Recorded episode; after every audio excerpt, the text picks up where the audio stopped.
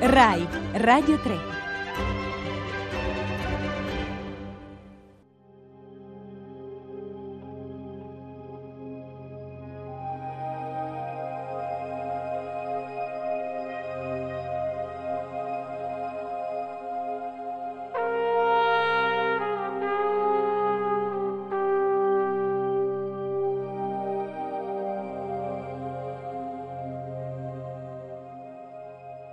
La struttura della cripta dei Cappuccini, uno dei capolavori di Joseph Roth, è una sorta di palinsesto, un foglio sul quale si riscrive all'infinito la storia di una famiglia dentro l'impero austro-ungarico e che a un certo punto trova l'ultima scrittura. Nell'ultima pagina viene cancellato tutto. Arriva la fine, l'agonia, la morte dell'impero, della famiglia e soprattutto di un'intera storia, di una cultura, di un modo di essere di vivere, una civiltà che non si riprodurrà mai più. E in questa sorta di vertiginosa discesa verso la conclusione c'è anche il rimpianto, la dimensione storica di una grande monarchia e di una grande fusione di popoli, perché questa è la storia che racconta Roth, soprattutto il fatto che in un unico grande Stato, sotto un unico sovrano, potessero convivere persone così diverse come quelle che stavano tra l'Austria e l'Erzegovina, tra la Slovenia, la Croazia,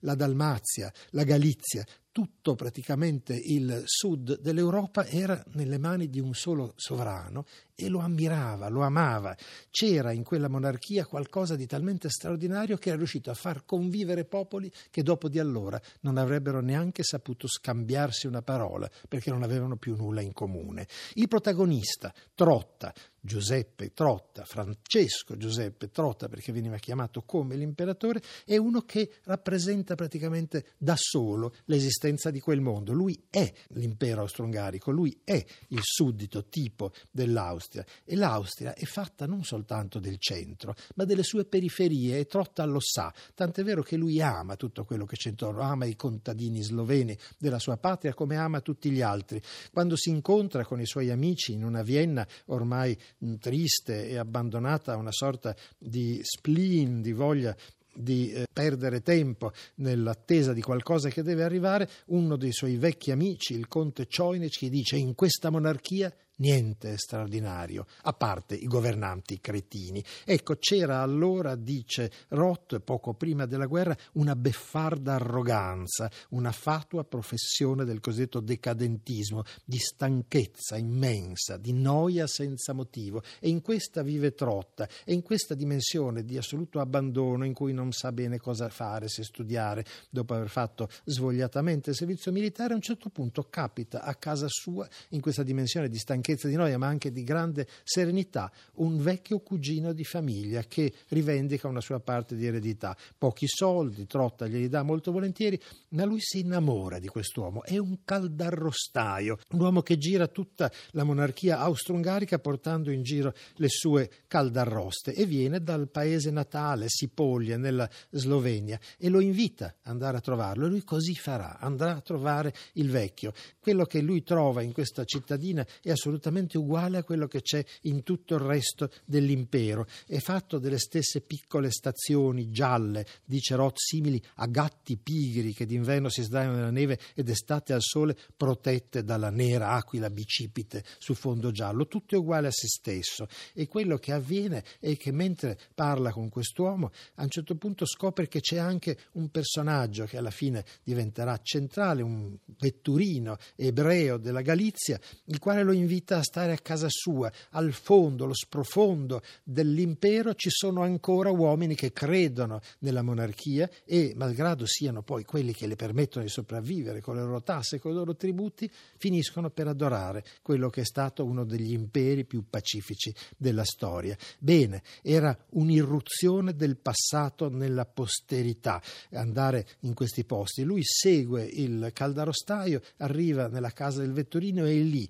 nello sprofondo di questa dimensione lontanissima dalla civile e ricca Vienna, scopre una sorta di sentimento oceanico. Lui fa parte di quel mondo. Il vetturino ebreo, il cugino caldarostaio sono la vera parte di se stesso, non quegli ufficiali, quei conti, quelli che incontrava nella ricca corte viennese. No, quello che lui sente essere parte della sua vita è proprio quella dimensione provinciale, l'intima, lontana, ma pure fusa in un'unica grande sensazione di sentimento comune. E lì, mentre sta aspettando che passi il tempo e come al solito vaga tra un circolo ufficiali e una taverna, arriva improvvisamente l'editto dell'imperatore, quel terribile editto che comincia con ai miei popoli e annuncia la guerra, la grande guerra, quella che effettivamente cambierà tutto. Solo molto più tardi, dice Roth, dopo che fu chiamata così, venne chiamata guerra mondiale, ma non perché l'aveva fatta tutto il mondo,